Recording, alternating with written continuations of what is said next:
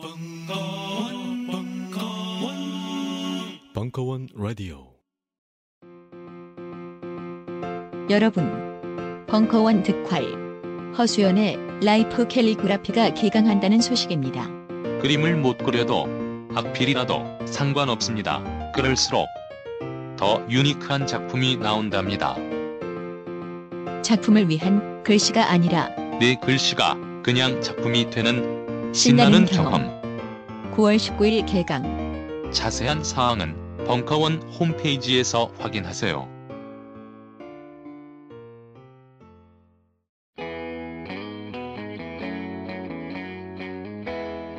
네가 가라 여의도 20대 국회 킥오프 릴레이 특강 김종대 일부 2016년 6월 9일 강연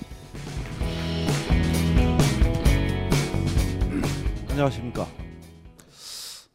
그 지금 시간에는 뭐 좀 이렇게 먹을 것도 좀 있고 이렇게 좀 편안하게 하셨으면 좋겠는데 왠지 테이블이 좀 빈곤해 보이는 에, 없어 보이는 아, 좀뭐 그런 면에서 지금 저녁 시간인데 어, 조금 걱정이 되네요. 저도 식사는 아직 안 했거든요.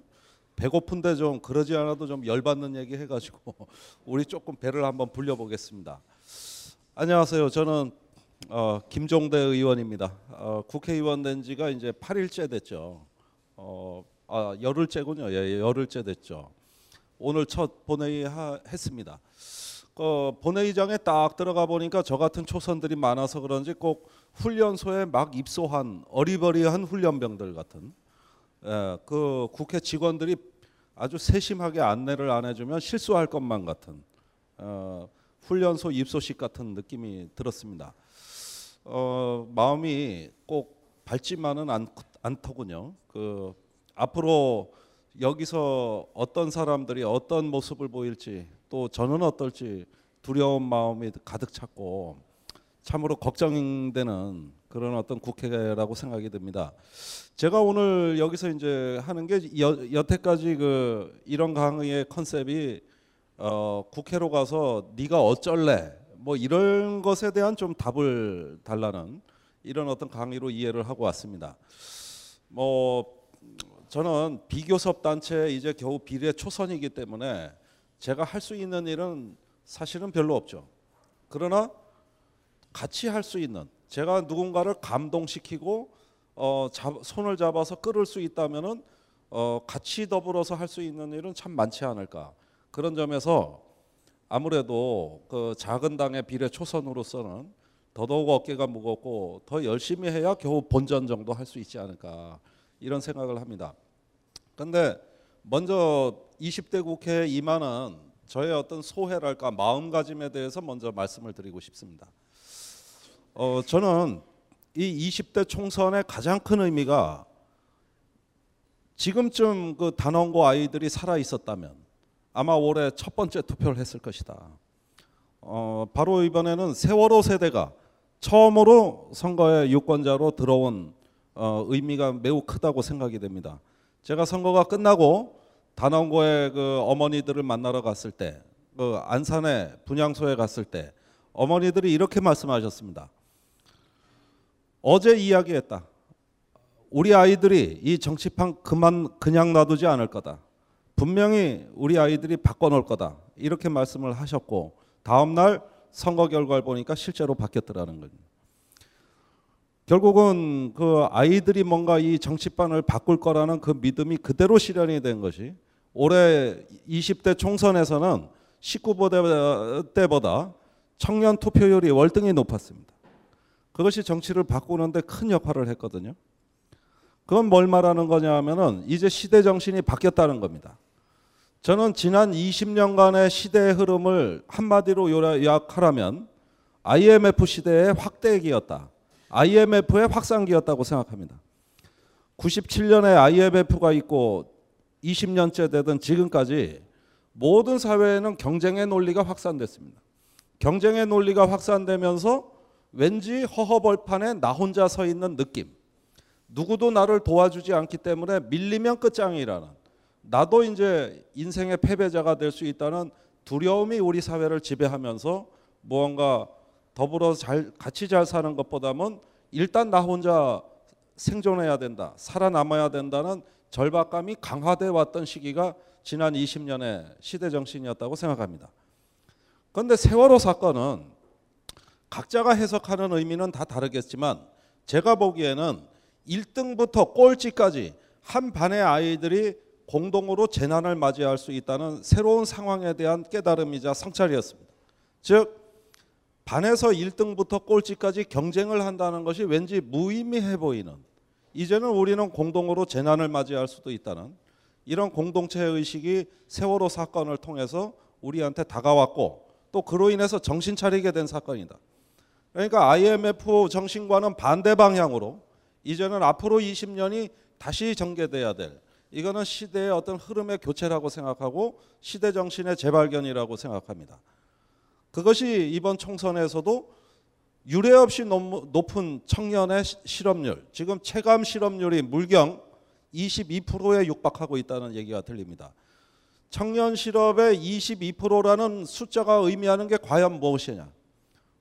이 숫자가 의미하는 것은 저기 어디 아프리카나 중동의 무정부 상태의 국가에서나 나올 수 있는 실업률입니다.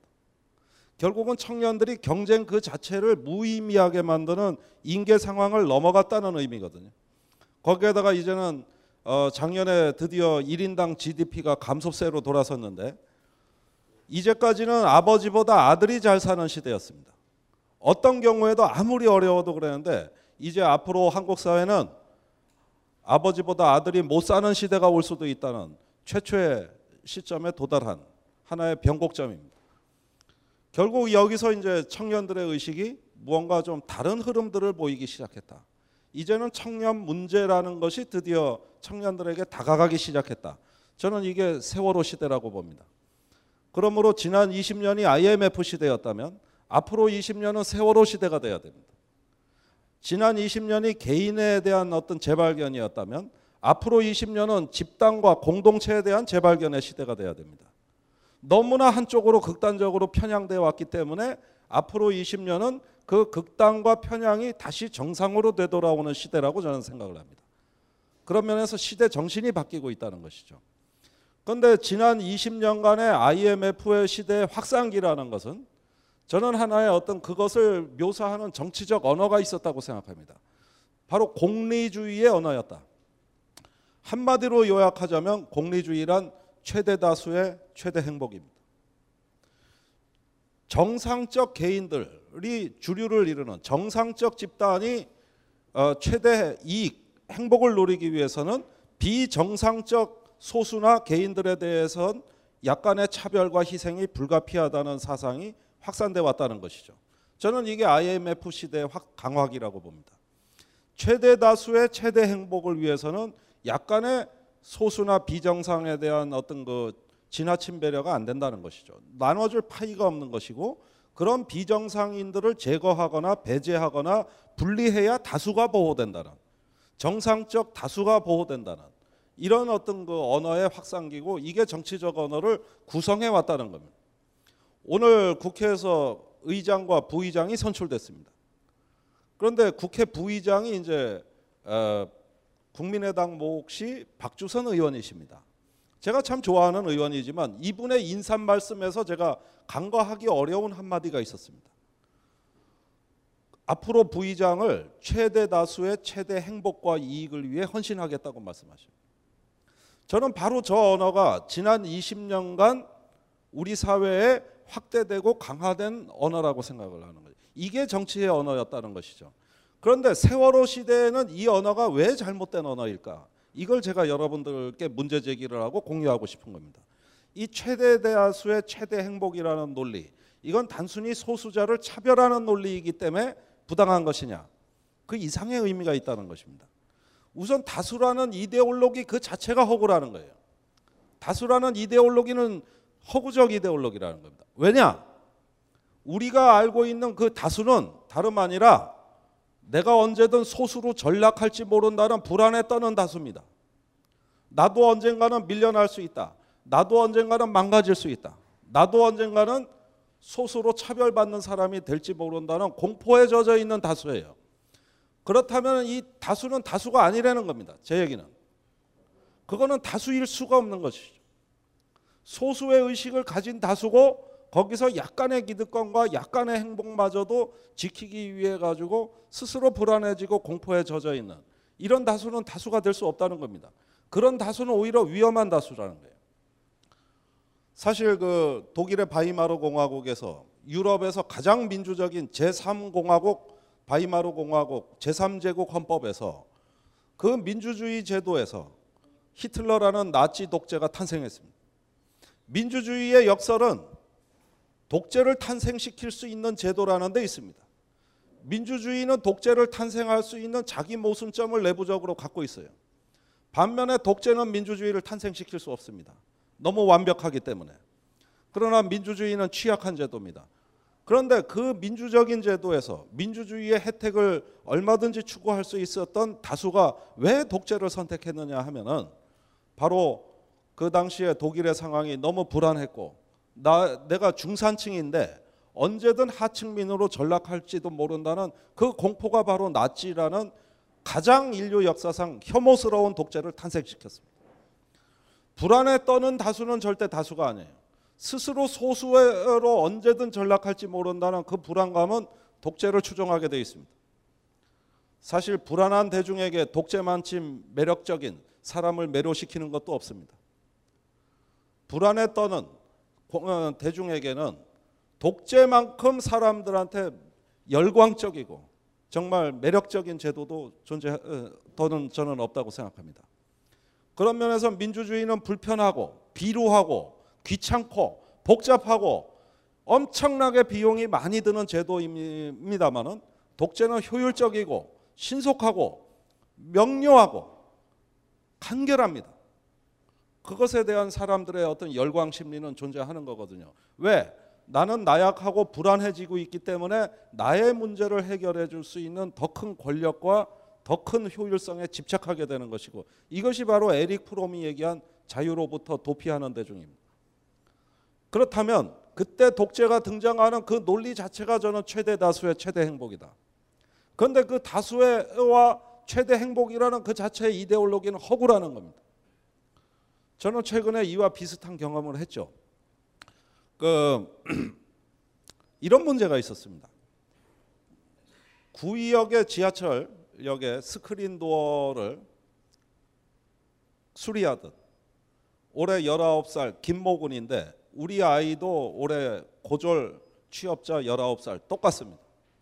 그런데 이 김군이 그 사망하기 직전까지 피켓 시위를 했을 한 그 내용이 뭐냐? 어, 고졸 병역 미필자 해고하지 말라는 거예요.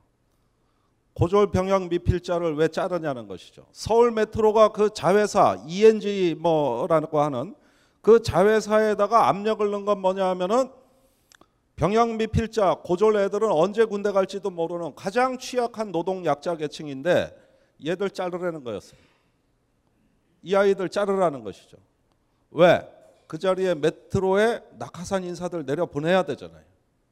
그러니까 병역 미필 차별하지 말라. 이거를 이제 시위를 하면서 하루에 9시간씩 그 근무 시간으로 돼 있습니다만은 이제 잔업이 있고 특근이 있고 어, 특히 밥 먹을 시간이 없을 때는 컵라면을 가방에 넣어 다녔습니다.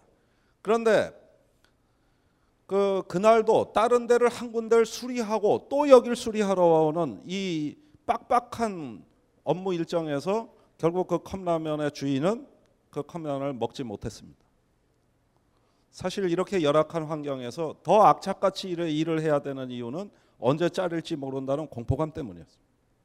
그런데 이걸 보면서 제가 총선 때 연구한 어떤 정책, 공약으로 내놓은 정책 하나가 뭐냐면은 이 고졸자들이 언제 군대 가야 될지 모른다는 이 불안한 상황을 좀 바꿔주고 싶었거든요. 그게 이제 제가 얘기한 입대 예약제입니다. 1년 후에 갈지 2년 후에 갈지 원한다면 3년 후에도 가게 할 수 있는 이 스케줄 관리를 예측 가능하게 바꿔주자는 거거든요. 우리나라 병역 정책은 그냥 일렬로 쭉 세워놓고 대졸자건 고졸자건 간에 일렬로 쭉 세워놓고 자리가 비면 선착순으로 잘라서 입대시키는 제도입니다. 그러면 이런 상황에서는 학원에 갈 수도 없고 고시 준비를 할 수도 없고 외국에 나가기도 불안합니다. 다음 달이나 다다음 달에 입영하세요 하고 문자 메시지 오는 걸로부터 시작되는 것이죠. 그러면 제가 사용자라고 한번 생각을 해보면 저런 아이들이 언제 군대 갈지 모르는데 사실 쓰고 싶겠습니까? 이거는 뭐 숙련 노동을 할 수 없는 처지니까 당연히 배제하려고 하는 건 사용자 입장도 이해가 가는 것이죠. 그래서 이런 걸 예측 가능성이 높이도록 특히 대학에 진학하는 경우에는 자동으로 연기되니까 거기는 조금 그 학사 일정 관리로 해- 문제를 해결해야 되고 고졸자들은 우선 입대를 시켜줄 수도 있지만 무엇보다 예측 가능하게 우리가 관리를 해줘야 된다. 고졸자들이 평균 18살에 졸업해 가지고 군대 가는 게 평균 20세인데 대기 기간이 24개월입니다. 이 24개월 동안 88%가 실업 상태고 12%가 취업을 하는데 그게 바로 이번에 김군과 같은 사례거든요. 그러면 취업을 해도 불안하고 다른 걸 준비 스펙을 쌓을 수도 없는 상황에서 출구를 하나 뚫어주자 이게 이제 제가 내고자 하는 법안이었는데 이게 언론에 보도되자 난리가 났습니다. 난리가. 거기서 이제 언론에서는 이걸 긴군 방지법이라고 했는데 저는 그런 용어를 쓴 적이 없어요. 단지 이 노동약자에 대한 출구를 하나 뚫어주자는 소박한 법안인데 이게 긴군 사건에 오바랩되면서 언론에 보도되는 거 그 다음에 놀라운 반응을 제가 겪었습니다. 마치 이 법안이 다 군대 가려고 대학 진학자건 고졸자건 다 입대 대기를 하는데 줄 서 있는데 고졸자를 새치기 시켜주겠다는 법안으로 오해가 된 거예요. 그래서 고졸자한테만 특전을 준다는 법안으로 이게 잘못 알려지자마자 엄청난 비난이 저한테 쏟아지는 것이죠. SNS 상으로 엄청난 비난이 쏟아지는 것이죠. 사실은 그거를 아주 의미 있게 봤죠. 이런 사회적인 어떤 현상 심리라는 건 뭘 말하는가 하면은 누군가에게 특전을 줬을 때 그것이 초래하는 사회적 분노가 우리의 나라에 유달리 강하다는 거고 그런 것들이 결국은 사회적 논쟁으로 비화가 되는 거거든요. 왜 고졸한테 특전을 주느냐 이렇게 질문이 오는 것이죠. 사실은 세월호도 그랬습니다. 20대 청년들 대다수는 원래 세월호 사건이 나고 세월호 특별법을 제정해야 된다. 이게 찬성 70%였습니다. 그런데 어느 날 갑자기 이게 반대 70%로 바뀝니다. 딱 한 가지 이유 때문이었어요. 그렇죠?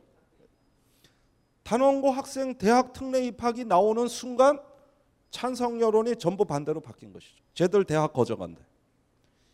그때 이거였어요. 그거는 원래 유족들이 요구한 안도 아닙니다. 그걸 새누리당에서 특, 특별법에 한 조항을 넣고 조선일보가 이걸 대대적으로 보도하는 순간 왜 걔들한테 특전을 주느냐는 여론으로 일순간에 변화됐고 결국은 어떻게 되느냐? 청년들 여론이 세월호 특별법 반대로 돌아섰습니다. 거기에다가 나중에 하나 더 붙였죠. 8억 원씩 준대. 이게 붙어버렸죠. 이래 되니까 한국 사회 미쳐버리는 거예요. 왜 저 아이들한테, 저 사람들한테? 이래가지고 유족들의 요구 사항도 거의 아닌 것이 그것이 오늘날 세월호 사건을 규정하고 있습니다. 이게 바로 한국 사회예요. 그렇다면 제가 다시 이 강의할 때 처음에 여러분께 던졌던 질문으로 되돌아가서 도대체 최대 다수의 최대 행복이란 말이 의미하는 게 뭡니까? 그것은 누군가 소수가 부당한 어떤 그 특전을 받아서는 안 된다는 심리와 같이 맞물려 돌아가는데 이게 바로 예를 들면 이런 겁니다. 우리가 소수 약자가 있다. 우리 사회에 소수 약자라고 할 만한 집단은 참 많습니다. 성소수자. 또 뭐 세월호 유족, 탈북자, 외국인 노동자 자녀 이런 사람들이죠. 얼마든지 많죠. 그런데 왜 그 문제가 해결이 안 되느냐? 이자 스민법 보십시오. 보수 진보 양쪽에서 공격을 받아가지고 20대 국회 지금 발의할 의원이 없습니다. 저도 한번 생각은 해보. 제 전문 분야가 아니라서 그렇습니다만은 그거 발의하면 그 의원 아마 죽음일 겁니다. 그렇지 않겠습니까? 왜 이렇게 분노하는 것이죠? 이 이런 법들에 대해서 소수에 대한 어떤 그 어, 좀 배려를 하자 그러면은 보수건 진보건 나, 가만 놔두지 않는 걸 여러 차례 저는 봤고 최근에 저도 한번 겪은 것이죠. 그런데 이렇게 어떤 그 소수 뭐 이제 연평도에서 주민들이 중국 어선을 납포하고 있습니다마는 그 연평도도 저는 이번 주말에 들어갑니다마는 그 주민들의 문제. 그런데 이 문제도 어- 언론에 만일에 잘못 알려져서 서해오도 특별 지원법이란 게 있는데 거기에 연평도 주민들에게 준 몇 가지 특전이 실제로 있어요 우리가 법으로 준 게 있거든요. 이게 만약에 과장돼서 알려지면은 저 연평도 주민들 지금 생존의 벼랑 끝에서 중국 어선까지 납포하는 이 지경이 된 어민들이 만약에 정부에서 뭔 특전과 이 법이 잘못 해석되는 날이면 저분들 강정마을 꼴납니다. 그냥 놔두지 않을 거예요. 이미 강정마을은 그렇게 됐지 않습니까? 이런 어떤 소수 약자에 대한 어떤 대변은 어떻게 우리 사회가 받아들이냐면 다수에 대한 도전으로 받아들인다는 겁니다. 소수 약자에 대한 문제를 우리가 제대로 논의할 수 없는 구조가 바로 여기에 있습니다. 그거는 다수에 도전하는 걸로 받아들이는 것이죠. 이게 바로 최대 다수의 최대 행복이라는 논리가 갖고 있는 그 허구성입니다. 그것이 이데올로기가 된 거죠. 자, 어떤 사회든 차별은 존재해요. 차별을 없앤다는 건 말이 안 돼요. 그건 이상적 사회에서나 가능한 거예요. 문제는 그 차별이 존재한다는 데 문제가 있는 것이 아니라 그 차별이 이데올로기가 됐다는 데 문제가 있는 겁니다. 이런 차별은 당연한 것이다. 개선할 필요가 없는 것이다. 왜 때를 쓰고 더 달라 그러느냐? 이것이 다수의 의식으로 굳어지는 순간 이것은 차별이 존재하느냐의 문제가 아니라 이 이데올로기가 우리 앞에 거대한 산성처럼 가로막고 있는 겁니다. 이게 정치인으로서 힘들다는 거죠. 저는 진보 정당에 몸을 담고 있는데 이 진보 정당이 정체성을 강화할 수 있는 방법은 소수 약자를 의 문제를 전면에 끌어안겠다고 하는 것밖에 없습니다. 그런데 이 문제를 제기하면은 그것이 대중들에게 소비되는 방식은 다수에 대한 도전이라고 받아들인다. 얼마 전에 고대 최장집 명예교수가 정의당 의원들을 대상으로 강연을 했습니다. 거기서 매우 뼈아픈 지적을 했는데 정의당의 무이념 정당 같다. 이념이 없다. 진보적인 정당의 자기 정체성이 드러나질 않았다. 선거에서 그게 패인 같다. 물론 이런 지적은 많이 받습니다. 더 소수 약자를 내, 저기 집중할 수 있는 이런 형태의 어떤 자기 정체성을 강화하라는 거거든요. 제가 평소에 존경하는 교수님이라서 우리는 생각했습니다. 실외는 가까운 곳에 있다고. 우리가 파는 것은 음료 몇 잔일지 모르지만 거기에 담겨 있는 것이 정직함이라면 세상은 보다 건강해질 것입니다. 그래서 아낌없이 담았습니다. 평산네이처, 아로니아 친친친 지금 딴지마켓에서 구입하십시오. 안녕하세요. 용산에서 가장 믿음 가는 조립 PC 전문 업체 컴스테이션의 이경식입니다. 당장이라도 사용하고 있는 컴퓨터를 들어다 던지고 싶을 때 그럴 때를 대비해 저희 컴스테이션이 용산 선인상가 21동 1층 130호에서 기다리고 있습니다. IT 강국에 걸맞게 믿을 만한 조립 PC 컴스테이션이 신뢰를 바탕으로 그 기회를 제공해 드리겠습니다. 궁금하신 점은 문의 주십시오. 011-892-5568번입니다. 우주 최강의 만족스러운 서비스를 제공해드리는 저희 컴스테이션이 늘 기다리고 있겠습니다. 딴지스에게 F1 같은 존재, 컴스테이션은 조용한 형제들과 함께합니다. 제 1번으로 손 번쩍 들고 질문을 했습니다. 선생님, 하신 말씀 다 우리가 새겨들어야 됩니다. 전부 맞는 얘기입니다. 당연히 그렇게 해야 됩니다. 근데 저는 운동을 하러 국회에 들어온 게 아니라 정치를 하러 들어온 겁니다. 정치에서 소수 약자를 대변한다는 게 뭔지 제가 아직 그 방법을 찾지 못했습니다. 소수 약자를 대변하는 게 다수에 설득될 수 있어야 됩니다. 이 다수에게 의해서 일반적인 문제로 받아들여져야 되고 그 다수가 이건 나의 문제도 될 수 있다는 것이 설명이 돼야 되는데 이 설명이 안 된 상태에서 소수 약자를 대변하라는 것은 다음 선거에서 우리 당 망하게 하라는 얘기하고 똑같이 한국 사회에서 통합니다. 이 문제를 극복하는 건 저는 정치 술이라고 보는데 그런 부분에서 우리가 미숙한 건 사실입니다만은 소수 약자를 대변할 때 어떻게 대변한다는 얘기까지 한 걸음 더 나가야 저한테는 설득이 됩니다. 그렇지 않습니까? 그래서 지금 어, 진보 정당에 몸을 담은 저로서는 사실은 소수 약자의 문제에 먼저 집중하고 거기서부터 출발하겠다고 무수히 많은 약속을 드렸고 또 실제로 그렇게 할 수밖에 없습니다. 그래서 뭐 당선되자마자 세월호 그다음에 강정마을 이제 이어서 연평도 이런 데 또 가면은 멀기는 또 되게 멀어요. 그러니까 금방 갔다 올 수 있는 데가 아니거든요. 그럼 며칠씩 걸리고 이러다 보니까 드디어 선거 끝나고 이제 제가 당연히 찾아가서 인사할 걸로 어, 똥폼 자고 기다리던 무슨 향후회, 동문회 이런 데서 인사 안 온다고 드디어 싸가지 없다는 소리가 이제 서서히 들리기 시작을 하더라고요. 그러나 저는 저한테 했던 약속이 있기 때문에 그 순서는 그분들은 나중에 찾아가서 인사해도 늦지 않습니다. 일단 이게 우선이거든. 그런데 문제는 어떻게 이게 결실을 맺을 것이냐는 이 정치가 저한테 던져준 숙제입니다. 그랬을 때 제가 발견하는 건 우리 사회가 공리주의의 이데올로기에 너무 이 허위의 이데올로기에 너무나 중독돼 있기 때문에 사실은 당분간은 깨기가 어렵다. 그런 와중에서 서서히 청년들의 의식이 과거와 달라지고 있다는 걸 느끼는 것이죠.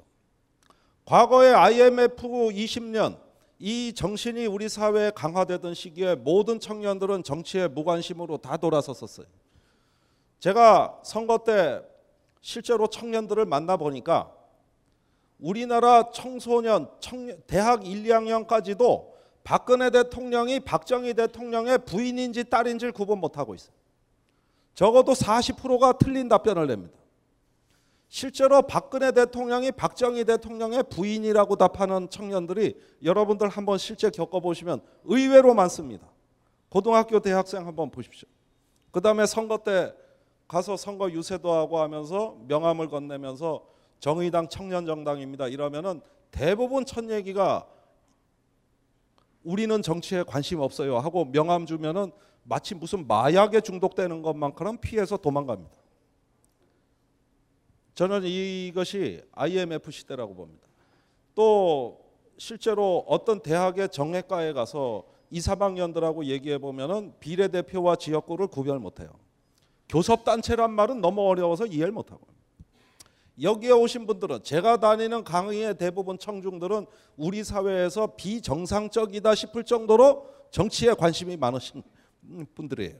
그러면서도 제 강의를 들으시는 여러분들은 솔직히 말해서 우리 사회의 비정상적인 수준의 정치에 관심이 많은 굉장히 저 진지하신 분들 아닙니까?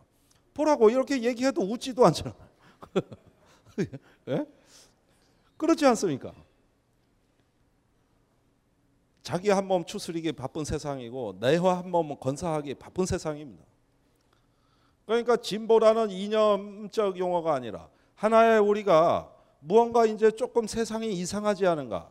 우리 청년들이 왜 이렇게 다 같이 뭔가 내 스펙 쌓아봤자 소용이 없는 이런 생활 저 생활을 우리는 살고 있는가? 이런 면에서 천천히 얘기를 하면은 드디어 젊은 친구들이 듣습니다. 저는 그런 세대가 이번에 그래도 암암리에 조금씩 조금씩 주변과 공감대를 넓혀가면서 투표에 참여했다. 그리고 그 세대가 앞으로 20년간 더 확대될 것이다. 그런 면에서 우리 사회가 정상으로 돌아오려는 약간의 균형추가 마련이 된 겁니다.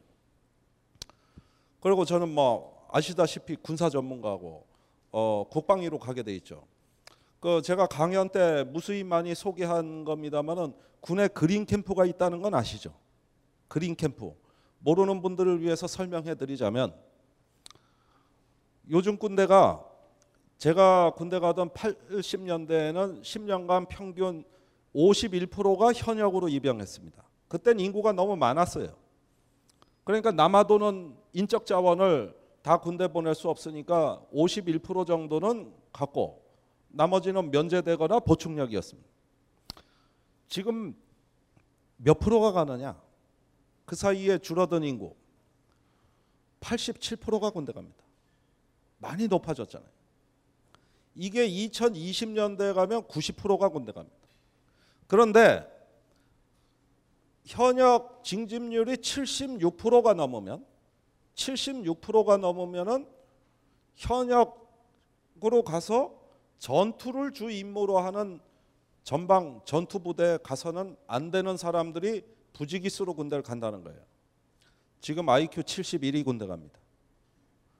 이런 어떤 인지 능력에 관한 문제, 뭐 또 옛날에 4급 현역을 면제받았던 어, 대상자가 지금은 상급 현역으로 분류돼 가지고 군대 가다. 그러면은 여기서 무슨 문제가 생기냐?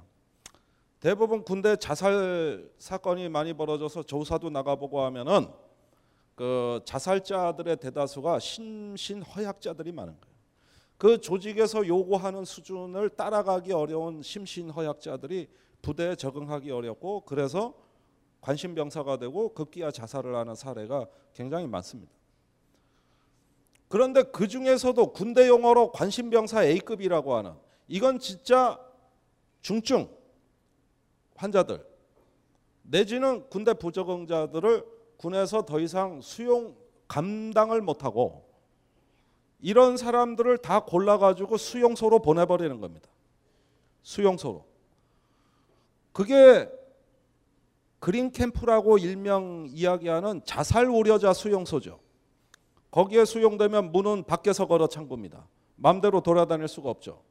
그 다음에 화장실 갈 때는 반드시 감시병이 한 명 따라가야 됩니다. 왜? 자살할지 모르니까. 이 수용소를 군대에서 그린 캠프라고 부르는데 그 입소 숫자가 계속 늘어나가지고 드디어 3천 명이 넘어갔습니다.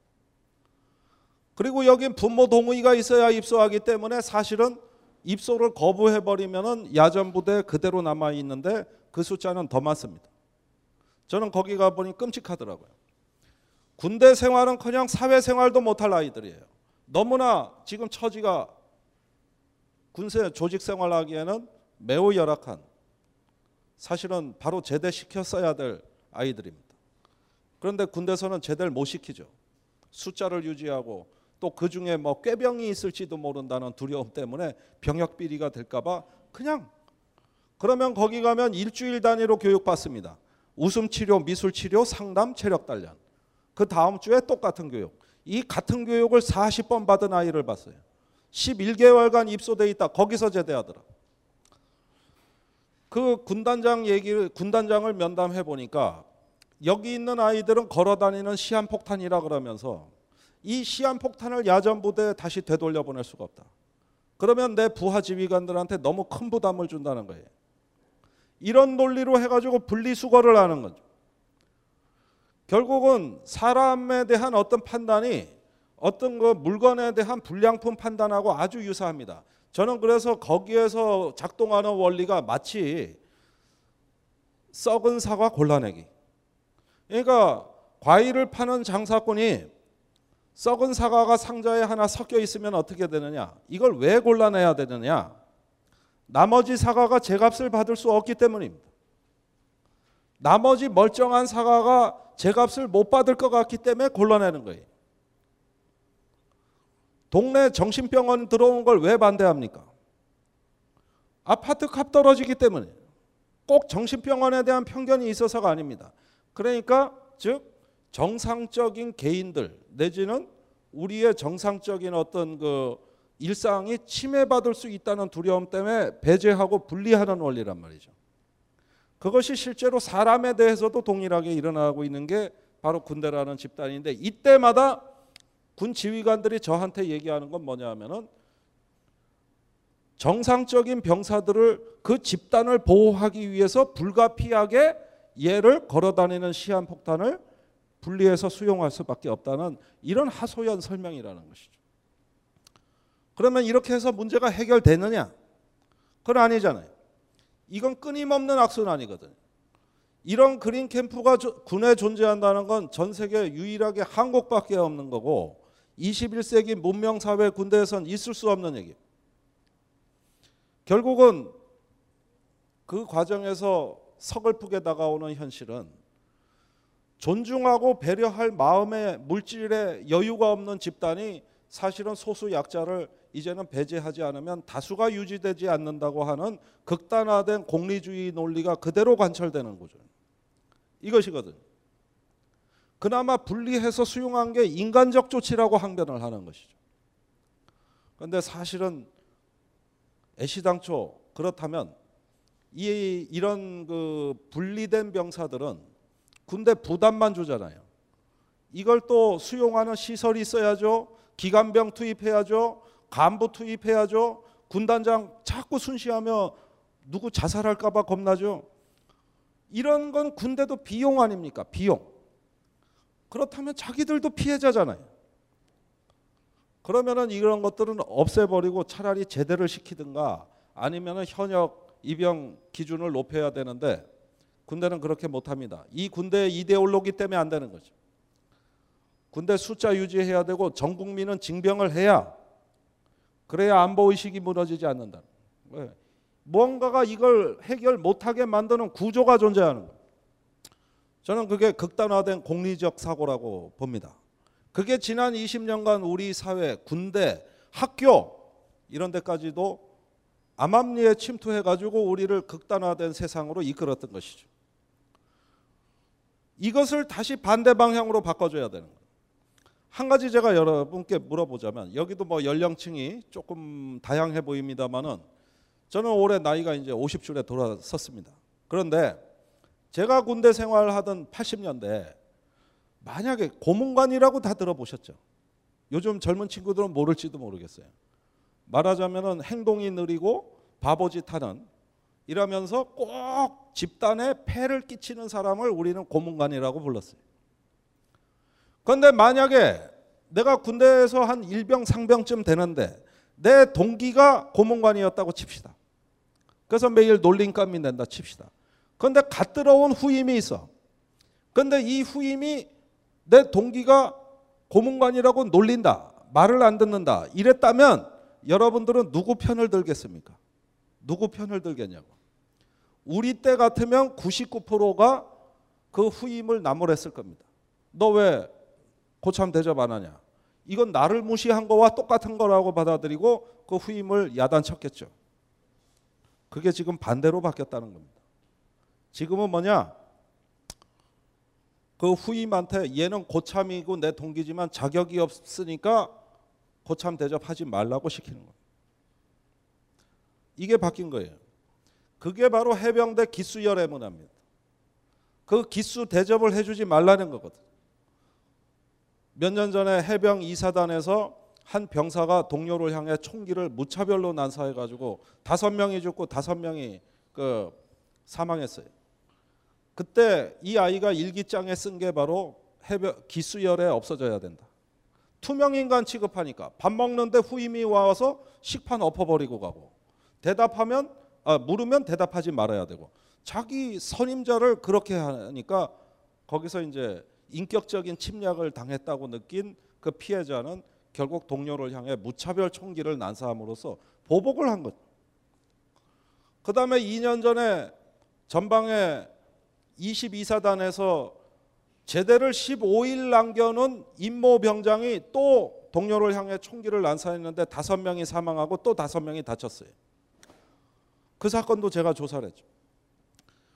그 사건도 어떤 계기로 벌어졌냐면 근무에 나가 있는 동안에 부대원들이 쓰는 상황일지에 삐쩍 마른 해골 바가지 하나가 그려져 있고 그걸 쳐다보는 수십 개의 눈을 그린 거예요. 그런데 임모 병장은 자기가 삐쩍 마른 데다가 최고가 작기 때문에 이 해골 바가지는 나를 의미한다는 걸 한눈에 알아차린 거예요.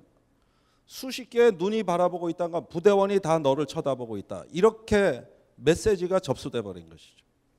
그 순간 이 굴욕감, 모멸감을 이기질 못하고 돌아오면서 그 길로 총을 난사해 가지고 결국은 많은 사상자가 난 겁니다. 제가 웬만한 사건들을 다 조사하고 돌아다니다 보면은 어떤 집단 내에서 미움을 받을 수밖에 없는 소수가 존재하고 이 소수에게 처벌이 집중된다는 데 문제가 있습니다. 이건 계급의 문제가 아니에요. 이제는. 그러면서 저 대다수의 사건 또 윤승주 일병 사건 아시잖아요. 나라를 떠들썩하게 했죠. 그 사건도 그 집단이 한 개인, 가장 약자인 개인한테 모든 처벌이 집중된 것이죠. 이랬을 때 그 나타나는 양상을 보면 이것도 역시 우리 때와 반대된 건데 우리 때는 고참 한 명이 후임 여러 명을 세워놓고 차례로 때렸습니다. 그럴 때 가끔 사고가 일어났던 것이죠. 지금은 고참 여러 명이 후임 한 명을 때렸던가 아니면 부대원 전체가 한 명한테 처벌을 해버린 것이죠. 옛날엔 소수가 다수를 처벌했다면 지금은 다수가 소수를 처벌합니다. 왜? 거저 먹는 애, 굶뜬 애, 조직에 폐만 끼치는 애 이렇게 그 논리가 작동하는 것이죠. 결국은 공리적 세계관이 계속 확산돼 왔던 것입니다. 이해가 가십니까? 계속 그게 확산돼 왔던 것이죠. 그렇다면 제가 보기에는 지난 20년간 그것이 점점 극단화되는 양상으로 왔던 것은 이제 다시 그 물줄기를 반대 방향으로 틀어줘야 되는데 여기에서 소수 약자를 대변한다는 건 뭘 말하는 것이냐? 이 소수 약자를 대변하는 징후만 있으면 언젠가 다수들은 그런 정치를 공격할 수밖에 없는데 지금 진보 정치도 솔직히 말해서 금기 사항이 너무 많습니다. 이자스민법 같은 거 진보가 말하면 안 돼요. 탈북자 문제도 말하면 안 돼요. 뭔가 이렇게 금기 사항이 된 건 뭐냐 하면은 다수의 미움을 받는 그 소수한테 가서 섣불리 손을 내밀고 손을 잡아줬다가는 나까지 다칠 수 있다는 사고가 이미 확산이 돼 있는 겁니다. 저는 이것이 바뀌어야 된다고 봅니다. 문제는 이걸 어떻게 다수에게 호소력 있게 전달하느냐의 문제죠. 이것이 정치에 맡겨진 숙제라고 봅니다. 원래 다수는 존재하지 않아요. 저 다수는 제가 보기엔 다 소수입니다. 내가 추락할지도 모른다는. 이런 불안에 떨고 있고 공포에 떠는 저 다수가 어떻게 다수입니까? 다 개개인이 소수지. 그런 사람들에게서 우리가 차별이 이데올로기화된 그 피해자가 된 사람들의 문제가 사실은 우리의 문제였다는 걸 설득해내지 않는다면은 아무리 소수 약자를 대변한다 한들 그것이 정치적 결실을 맺기는 대단히 어려울 것이라는 게 저한테 맡겨진 숙제입니다. 그러므로 이제 우리 아이들에게 무엇을 얘기해 줘야 되느냐? 우리 아이들에게 무엇을 가르쳐 줘야 되느냐? 또 무엇을 느끼게 해 줘야 되느냐? 저는 그거는 사람에 대한 기본 자세, 그 소수를 바라보고 거기에 어떤 자세와 인식을 가져야 되는지 생각하는 방법을 우리가 토의하는 거라고 생각합니다. 어떻게 이런 것들을 받아들이고 우리가 또 이것을 이해하고 또 그것을 공유할 수가 있는지에 대해서 그 생각하는 방법을 가르쳐 주고 그것을 같이 실험해 보고 이런 것들이 결국은 우리 자녀 교육에 있어 가장 필요한 게 아닌가 저는 그렇게 생각합니다. 여러분들은 어떻게 생각하세요? 결국 아이고 벌써 40분이 넘었네. 정리할 때가 됐습니다만은 저는 이제 국방 분야가 유달리 차별이라는 이데올로기가 너무나 강한 그야말로 극단적 공리주의고 집단주의에서 움직이는 이 어떤 국방이라는 하나의 영역 속에서 앞으로 어떤 전문가로서 또 정치인으로서 무언가 일을 해야 됩니다만은 사실은 앞으로 이 소수 진보 정당으로서 우리가 결국은 겪어야 될 도전과 시련이 굉장히 심할 거라는 예감을 갖고 있습니다.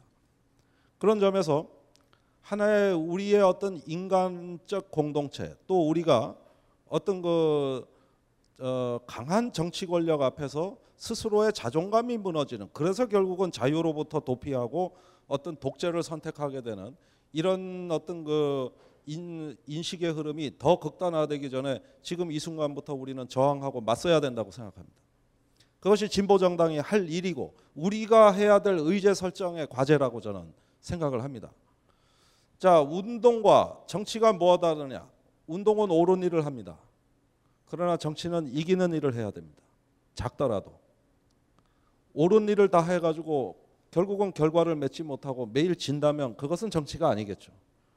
그것은 운동에 가깝다고 봐야 되겠죠. 저는 뭐 시민단체에서도 있어봤고 소시적인 학생운동도 해봤습니다만은 막상 정치인이 됐을 때 제가 느끼는 책임감은 무언가 이런 일도 이길 수 있다. 우리도 작은 성과를 만들 수 있다는 가능성을 일깨워줘야 되는 것이죠. 그래서 아 저렇게 싸우니까 이기는구나. 그래서 저는 작년에 정의당에 입당하고 제 스스로 가장 자부심을 느끼는 성과는 곽종사 문제를 해결했다는 겁니다. 곽종사는 전방에서 지뢰를 밟았죠. 그래서 작업 중에 지뢰를 밟았는데 그 1년이 지나니까 이제 치료는 장기화됐는데 치료비는 네가 내라 했던 거죠. 그러니까 그 어머니가 도저히 못 참겠다고 해서 저를 찾아와 가지고 이걸 매일 언론에 인터뷰하고 이런 유사한 사례를 언론에 뻥뻥 터트리니까 사람들이 하루에 댓글을 4천 개에서 5천 개씩 올려주셨어요. 한 기사당. 이 힘을 갖고 작년에 드디어 군인연금법을 개정해서 이제는 민간병원에 다친 어떤 군인이 가도 치료비를 내지 않을 수 있도록 드디어 무상의료 법안을 작년에 통과시켰습니다. 문제는 뭐냐 하면은 그 사건 자체를 제가 했다는 게 아니라 문제를 해결했다는 데 문제가 있는 거예요. 어떤 정치 정당도 못했던 거를 작은 당이 해냈다. 이러니까 당원들의 의식이 달라지고 아 우리도 뭔가 제대로 방향을 잡아서 하니까 소수의 문제지만 성공적으로 다수화하고 일반화하는데 성공했다. 그래서 원외지만은 국회 압력을 넣어서 드디어 법을 바꿨다. 이걸 우리는 떳떳하게 자랑을 했다. 이러니까 성공의 에너지, 우리 진보에 대한 긍정의 에너지가 그래도 더, 더 모아지기 시작했고 이거를 우리 선거 때 제일 먼저 자랑을 하고 플랜카드 다 내걸어 정의당이 바꿨습니다. 부상장병 치료비는 정의당이 다 책임집니다. 이거를 꺼리낌 없이 내걸 수 있다는 것은 결국은 작은 정당으로서 큰 성과라고 봤던 것 같고 그 곽중사 어머니가 제 선거 때 당내 경선을 할때 발벗고 나서서 도와주셔가지고 그 힘으로 제가 비례대표의 최다 득표를 얻었지 않았는가 저는 그렇게 생각합니다. 모든 어머니들이 달려오셨죠. 그래서 저기 또 논산훈련소에서 뇌수막염으로 그 간단한 치료만 해줬어도 됐는데 그냥 그 방치했다가 아들을 잃은 그 노이병 어머니가 이 서대문구에서 자식을 잃은 어머니들끼리 모여가지고 치유센터 시민단체 이름이 함께라는 시민단체를 만들어서 매월 모이셔가지고 그 죽은 아이의 생일날도 모이고 그래서 생일 축하 케이크도 켜고 그 다음에 서로 전문가들하고 연결해서 치유를 같이 하는 이 트라우마를 치유하는 센터를 어, 올해 초에 어, 드디어 문을 열었습니다. 거기 어머니들이 다 모여 계십니다. 이 어머니들이 제 선거 때 오셔가지고 당원들에게 지지 호소하는 동영상도 찍고 메시지도 발표하시고 하니까 제가 그 바람에 국회의원이 됐습니다만은 저는 국방부하고 뭐 하다가 말 안 들으면은 제가 할 수 있는 말은 딱 한 가지밖에 없습니다. 엄마한테 이럴 거다. 그 시민단체 쫓아가서 국방부가 요랬습니다 하고 이러면 이 어머니들 가만 계시지 않을 거예요. 오히려 민주당까지 쳐들어가서 정의당 저렇게 일하고 있는데 당신들 뭐 하냐고 둘러 엎어버리실 분인데 자식을 기리면서 매번 어머니들이 모였을 때 그 심리는 뭐냐? 이렇게 어머니들이 모여서 생일 케이크라도 불을 붙였을 때 죽은 내 아이가 이 자리에 와 있는 것 같은 느낌이 드는 겁니다. 그것이 치유의 힘입니다. 정청래 의원이 그런 얘기를 했습니다. 팽목항에 자주 가라. 거기 갔다 오면은 나의 병든 마음이 이상하게도 치유가 된다. 우리는 그 속에서 치유의 힘을 자기 치유의 힘을 갖고 있는 개개인은 위대한 사람들입니다. 그것이 긍정적 에너지로 뭉칠 수 있는 우리는 위대한 사람들이거든요. 그 어머니들은 저를 지켜줄 겁니다. 저는 국방부에 협박할 수 있습니다. 말 안 들으면 엄마한테 이른다. 좋은 전략 아닙니까? 힘없는 제가 뭘 혼자 다 합니까? 다 까발리고 이르면 되는 것이죠. 결국은 그게 정치의 힘이자 저희가 다수라는 이데올로기와 싸워가는 저의 어떤 비결이자 방법이다. 그런 면에서 저 정치 굉장히 의미 있게 잘할 것 같습니다. 또 왠지 재밌을 것 같고 저 자신이 치유되지 않을까 생각이 됩니다. 그런 만큼 저 국회가 다수의 힘으로 지금도 공리주의를 외치고 있을 때 우리는 어떤 소수의 진리가 있다는 또 그 속에서 진정성이 있고 진실이 있다는 것을 한번 역발상을 통해서 성찰하고 그럼으로써 그걸 정치적 자산으로 만든다 하면은 저는 다음 선거에서 우리 진보 정당이 그 의제를 가지고 이제는 다수로 도약할 수 있는 그런 충분한 잠재력을 갖고 있다고 생각합니다. 이번에는 재수 없게도 3당으로 잘 나가다가 졸지에 선거 앞두고 4당으로 추락을 하지를 않나 야권 연대가 깨지지 않나 이것까진 참겠는데 비례대표 숫자까지 줄어들어 가지고 악재란 악재는 다 얻어맞고 겨우 생존에 교두보만 지켜내는 수준에서 아쉽게 선거가 끝났습니다만은 이제는 앞으로는 그런 소수가 훨씬 더 강하게 일 잘할 수 있다. 소수 정당이 소수의 서러움한다. 그 진실성으로 앞으로 4년을 정말 멋지게 하겠다는 말씀드리고 여러분과 같이 하겠다는 말씀도 더불어서 말씀드립니다. 이걸로 벌써 50분 좀 넘, 어, 예상보다 길어졌습니다만은 예, 일단 제 에, 발제 강의를 마치고 여러분들과 이제부터는 토의와 기탄 없는 의견도 좋고 질문도 좋고 예, 조금 더 소통하는 시간으로 이어졌으면 합니다. 감사합니다. 벙커원, 벙커원, 벙커원 라디오.